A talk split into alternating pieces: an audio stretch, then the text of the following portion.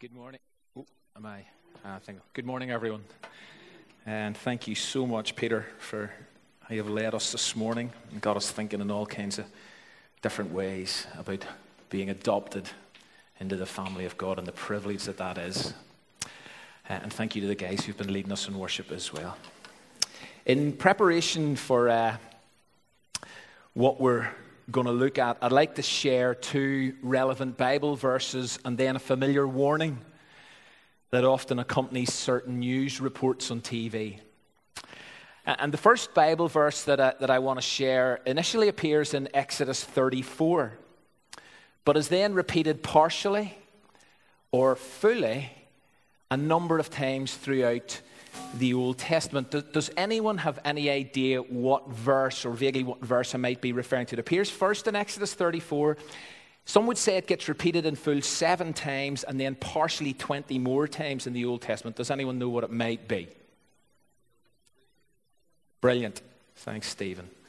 The Lord, the Lord, the compassionate and gracious God, slow to anger, abounding in love and faithfulness. And, and the key phrase or aspect of God that I want to highlight from that verse is that He is slow to anger. The second verse comes from the New Testament and is related, and this is what it says in 2 Peter 3. The Lord is not slow in keeping his promises. Some understand slowness. Instead, he is patient with you not wanting anyone to perish, but everyone to come to repentance. God is patient with you. He's patient with everyone. God does not want anyone to be lost, but to come to repentance. And now for the warning. This chapter we are about to read contains content some viewers may find distressing. And it really does. This is going to be hard this morning. So please turn to 2 Kings chapter 9. Last week, I understand Gordon did an amazing job leading us through chapter 8. And as we get into chapter 9, there's a new king anointed in Israel, somewhat undercover by a maniac, as we're about to see. And then three royals are killed, one of them horribly. But the critically important lesson and takeaway from this chapter, it's not the only lesson to take away, but it's a key one. And it's not the first time that we've stressed this, but here is the critically important lesson and takeaway from this morning God's word is fulfilled. It always is, and it always will be. This is a chapter we've been waiting for. If you've been following this series, this is a chapter we've been waiting for, or at least the outcome of it has been in the cards for years. God had made it abundantly clear back in 1 Kings 21, a number of chapters ago, a number of weeks ago, a number of months ago, actually, now, that the house of Ahab, which included the likes of Jezebel, that the house of Ahab was on borrowed time. That as a result of constantly doing evil in the eyes of the Lord, God's anger had been aroused. Now, to go into detail of the kind of things that they got up to that aroused God's anger, it would be unhelpful, it would be unnecessary this morning. But let me just say it was grim. Like, really grim. But God is slow to anger. For 50 years, this dynasty had reigned and reigned miserably. But you see, there comes a point there comes a time whenever judgment's inevitable and absolutely inescapable. You see, you, you, can play fast and loose with God for as long as you like, like, but accountability before God is a given one day, someday, actually a set day. And on numerous occasions, Ahab's family were given chances to repent. Time and time again, they were given opportunities to sort themselves out, or rather, let God sort them out. But they refused, and so they kept dismissing and rejecting the word of God as it came to them via many people, including the likes from the likes of Elijah and Elisha. And God had been patient. God has slowed anger. He had been patient for half a century because God genuinely does not want anyone to perish. And so He gives time. He has given time. He longs for everyone. If, if we believe God's word that He does not want anyone to perish, that means He longs for everyone. So there are no exceptions, no exclusions. He longs for everyone to come to repentance. But whenever people determine to do their own thing, go their own way deliberately, and continually act in ways that are contrary to and in defiance of God, whenever people or regimes dismiss God and reject grace throughout their lives, then facing his righteous anger, judgment, and perishing at some point is certain. And we're about to see this played out in the lives of three individuals. But before we get particular, we need to stay specific. Because although this story happened thousands of, or however many thousands of years ago, the implications are still relevant to you and I. You see, God so loved the world that he sent Jesus so that whoever believes in him would not perish. So God patiently waits and longs for us to repent and believe. He is slow to anger. God has not changed. But ignore him, ignore his word, reject Jesus, live for self throughout your life or constantly, and you will perish. And his word will be fulfilled. As this story in 2 Kings makes disturbingly clear. So let's get into it. Now, we will stand, as we always do, for the public reading of God's word at two points. But can I urge and encourage you to have a copy of God's Word in front of you right now as we navigate our way through this. If, if you have it on a device, great. If you can get it on a device, brilliant. Uh, if someone beside you's got a copy, saddle up to them. But let's go. So, Elisha.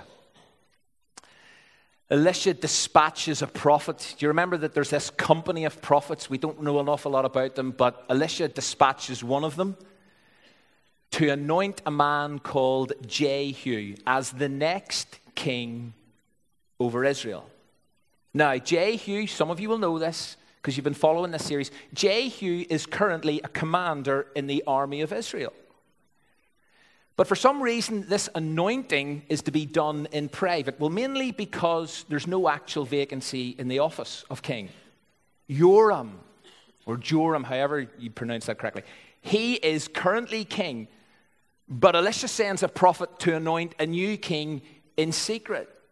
And so, in a room, in a house, in Ramoth Gilead, a prophet pours oil over the head of Jehu and declares what the Lord says. So, please, let's stand together for the first public reading of God's word. This is verses 6 to 10. So, Jehu got up and went into the house. And then the prophet poured the oil on Jehu's head and declared, This is what the Lord, the God of Israel, says I anoint you king over the Lord's people, Israel. You are to destroy the house of Ahab, your master. And I will avenge the blood of my servants, the prophets, and the blood of all the Lord's servants shed by Jezebel. The whole house of Ahab will perish. I will cut off from Ahab every last male in Israel, slave or free. I will make the house of Ahab like the house of Jeroboam, son of Nebat, and like the house of Baasha, son of Ahijah. As for Jezebel, dogs will devour her on the plot of ground at Jezreel, and no one will bury her. Then the prophet opened the door and ran. for his life. I've added that bit. Grab a seat. So, time is up. Time is up for Ahab's house and Ahab's dynasty. For every last one of them, especially Jezebel, God has been slow to anger. There have been numerous opportunities to repent, but grace has been rejected all along for too long. And this is now going to happen. They're going to use that same word in John 3:16. The house of Ahab are going to perish the inevitability of judgment, as predicted by God's word, is about to become reality. As it will do for every one of us someday. For every one of us. It's appointed on the each of us once to die and then to face judgment. But I want you to note an aspect of this that's worth emphasizing. Middle of verse 7 I will avenge the blood of my servants, the prophets, and the blood of all the servants shed by Jezebel. I want you also to note, as we were reading that through, the number of times I appeared referring to God, because God is driving this. God is pulling the strings, God is dictating events and outcomes. This was not Elisha. This, this was not the prophet. Although the prophet was sharing the word of God, this is God saying this, delivering this message.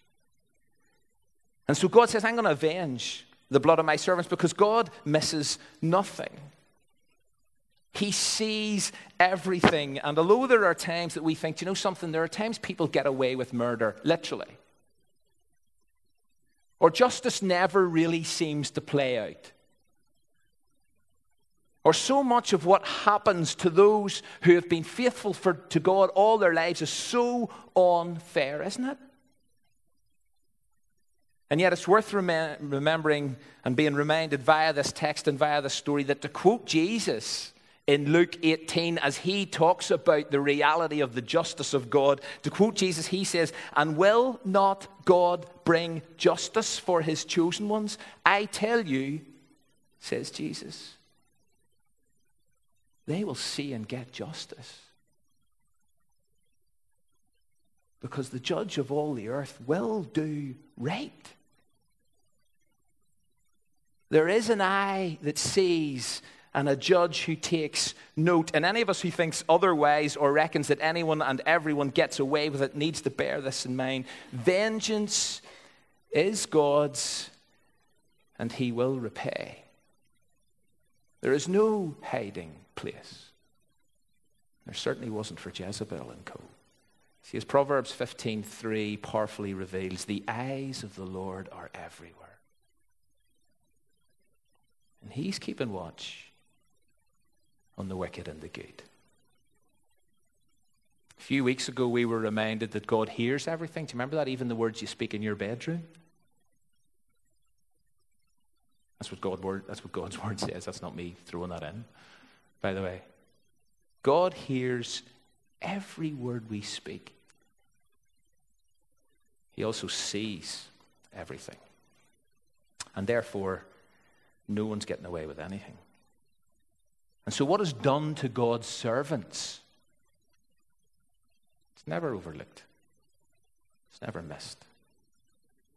Well, back to the story because the minute, as I say, the prophet speaks the word of, the God, of God, he gets himself out of there as quick as he can. And whenever Jehu emerges from the room in the house, his fellow officers, remember he's the commander in the army, his fellow officers say, eh, Who was that? Look at verse 11, quote, Who was that maniac who came to visit? And whenever Jehu eventually tells them who it was, they roll out the red carpet, they cue the music, and they declare, Jehu is king. Well, Jehu doesn't waste any time in carrying out the prophetic word. Look at verse 14, because it says he conspires now to kill, or he conspires against Joram. Remember, currently king of Israel, or at least he thinks he is, but more importantly, he is a son of Ahab and Jezebel. Side note, it's never a bad idea to act quickly on God's word. Jehu heard God speak, and then obeyed what he heard. Jehoram is in Jezreel, we read. He's recovering after being wounded in a recent battle. If you were here last week, you'll have heard about that. But Joram was wounded in a recent battle with the king of Aram. In Jezreel, there is also the king of Judah because he has gone down to visit his sick, wounded counterpart. So the king of the northern kingdom, the king of the southern kingdom are together in Jezreel nursing one set of wounds. So Jehu conspires against Joram and sets out for Jezreel. Remember, he's in Ramoth, Gilead. So he sets out for Jezreel. And as he approaches that city, and whenever they get close, a lookout on the tower spots them coming and goes and tells Joram, who then dispatches a horseman to intercept them with a question Are you coming in peace? Well, the horseman goes, he asks the question, and then incredibly, he changes sides. He falls in behind Jehu. Well, the lookout is watching this and reports it to the king. And the king says, Dispatch another horseman. So he dispatches another horseman, and exactly the same thing happens again. And so the lookout breaks that news to Joram and says, Listen, the guy that's coming towards us is driving like Jehu because he is a commander in Europe. He's driving like Jehu, who, look at verse 20, who drives like a maniac. So, crazy prophet, verse 11, crazy driver, verse 20, crazy story. Okay, all of this. Well, Joram can't take it anymore. He can't send out another horseman. And so he decides to ride out himself along with Ahaziah, the king of Judah, who had come to visit and probably wishes he hadn't. And whenever these two kings and their entourage reach Jehu, the maniac driver, they ask him exactly the same question Have you come in peace? Jehu's response causes Joram to turn round and run. Here's the response How can there be peace? Jehu replied. As long as all the idolatry and witchcraft of your mother Jezebel abound. You see, whenever God and his ways are jettisoned by people in communities, Whenever choices are made to worship other gods and pursue godless activities and practices, peace is never going to be the experience in reality. There's only going to be tension and division. There's only going to be friction and conflict, not just between individuals and groups of individuals and between communities, but ultimately and especially between human beings and their creator God, who's the true source of peace. How can there be peace when everyone is just worshiping other gods and doing their own thing? The house of Ahab had done evil in the eyes of the Lord for years. There'd been no let up. And so, peace, in whatever shape or form we, we imagine it, it's never going to be seen here. Jehu is called out, he is named. Or, sorry, Jehu called it out. He names Joram's sins and disobedience, he exposes them. And so Joram tries to run, but the problem is escaping the judgment of God is impossible. And so look at this with me. Jehu takes an arrow and fires it, and it hits Joram between the shoulder blades, it says, and it pierces his heart, and Joram or Joram dies. But look at what happens next, because in terms of the fulfillment of God's word and inevitable judgment, we are left in no doubt who's controlling this and who is accomplishing his purposes, however uncomfortable, and this will make us this morning feel incredibly uncomfortable. But we are left in no doubt who is controlling things, who is accomplishing their purposes, because Jehu turns to the chariot officer And he reminds him of something that had happened a number of years later. Because it seems that one day, whenever Jehu and his chariot officer were out in a chariot behind Ahab, who had just killed or been complicit in the killing of Naboth, you remember the guy with the vineyard? Well, way back then, Jehu remembers that God had declared that someday Ahab and his house are going to pay for what they did to Naboth and his vineyard on this very plot of ground. Well, that time has come. And so there's a certain irony to Joram's judgment because the chariot officer is ordered to pick up Joram's body that's lying dead in the chariot in front of them, pick up Joram's body and dump it overboard on this plot of ground in Jezreel. Why? In accordance with the word of the Lord. See, God's word is powerful, it's certain, you can depend on it. It will never return to him void or empty. It accomplishes what God desires and intends every single time without fail because God's word is fulfilled. And I know there is a danger of being overly and annoyingly repetitive during this series, but one of the major lessons to take from 1st and 2nd Kings is that the presence, power, precision, and priority of God's word lies at the heart of this story.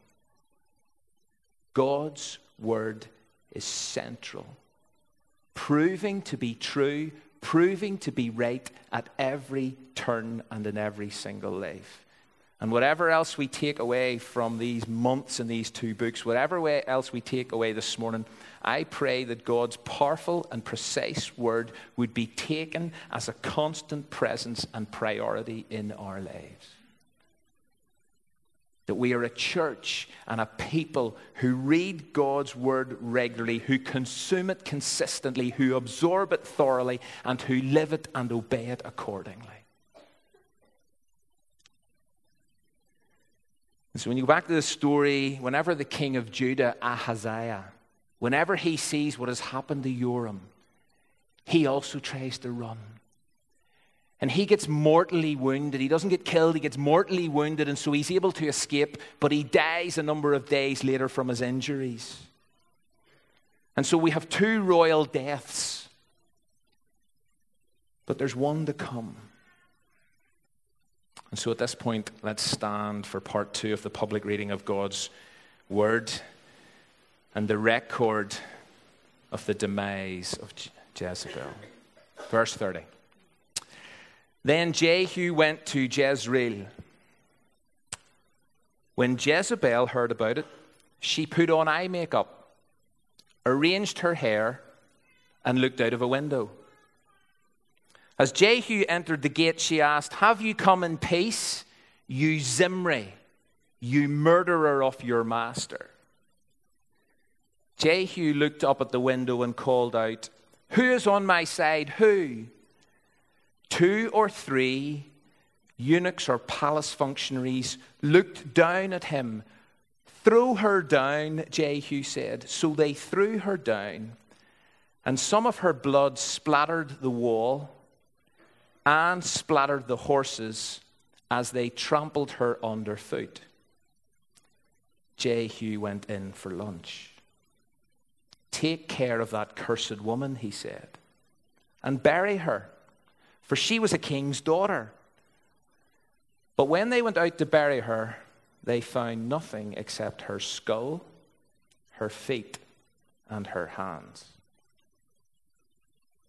And they went back and they told Jehu, who said,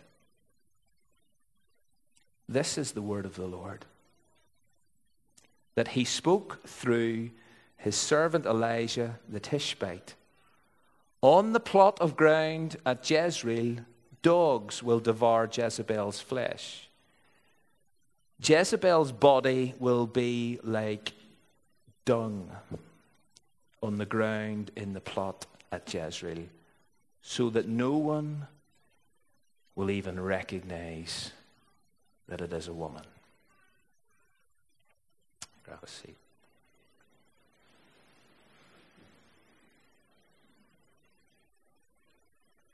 Aren't you really glad you came to church today?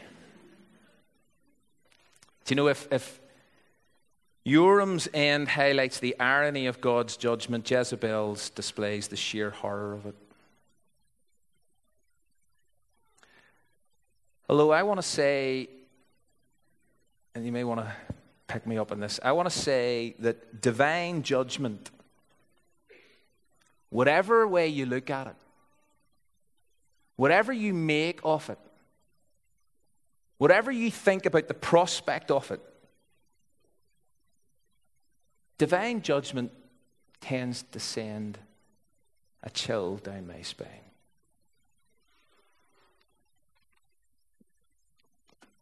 Because it is appointed unto all of us once to die and then to face it. And if, if you kind of read that and are left feeling numb or neutral, then please listen carefully to Jezebel's, Jezebel's demise because judgment can be truly dreadful. Give her her dues. She senses it's coming. Jezebel knew the score. She appears to know what's about to happen. And so, and this seems a bit bizarre, she, she slaps on the Revlon. I love it. Like, it's just bizarre. And she gets sarky. That, that comment that she made, have you come in peace, you Zimri? You murderer of my master, you murderer of master, you murderer of kings. Just, it was just a sarcastic comment. So after shouting down, after doling herself up and shouting down this derogatory comment to Jehu, he shouts back up, Who is on my side? And then there's these couple of eunuchs, they peer out, and on Jehu's command, they lift and they kind of just throw Jezebel out of the window. And, and it, it would appear she literally bounces off the walls, causing her blood to splatter everywhere. Remember that warning? And then her, her, body is trampled to death. Now, some people think it was by Jehu's horse or just by the horses that were gathered at the bottom of this wall. And so the queen is dead. The wicked queen is dead. But it kind of gets worse and it gets even more distressing because, as I say, Jehu then, he just goes in for something to eat. And then he realizes conscience seems to kick in at some level, and he realizes, oh, right, look, I, I, am royalty now, and Jezebel is actually part of royalty and a member of royalty, and therefore she deserves to be buried. Only to discover that there's no body to bury because dogs have eaten all of it apart from the skull and the hands and, and the feet. And how does he respond when he's told that? By declaring that this is a fulfillment of the word of God, which takes us back to 1 Kings 21 and these chilling words of Elijah. And regarding Jezebel, the Lord says, Dogs will eat her body. The members of Ahab's family who die in the city will be eaten by dogs. So, this, this is no great surprise. It's gross, it's shocking. For some of us, and I know this is true, it's downright offensive. But one thing's for sure it's not unexpected. God predicted this, God declared it. Therefore, it happened. Because God's word is always fulfilled. And so God is slow to anger, but whenever you pursue idolatry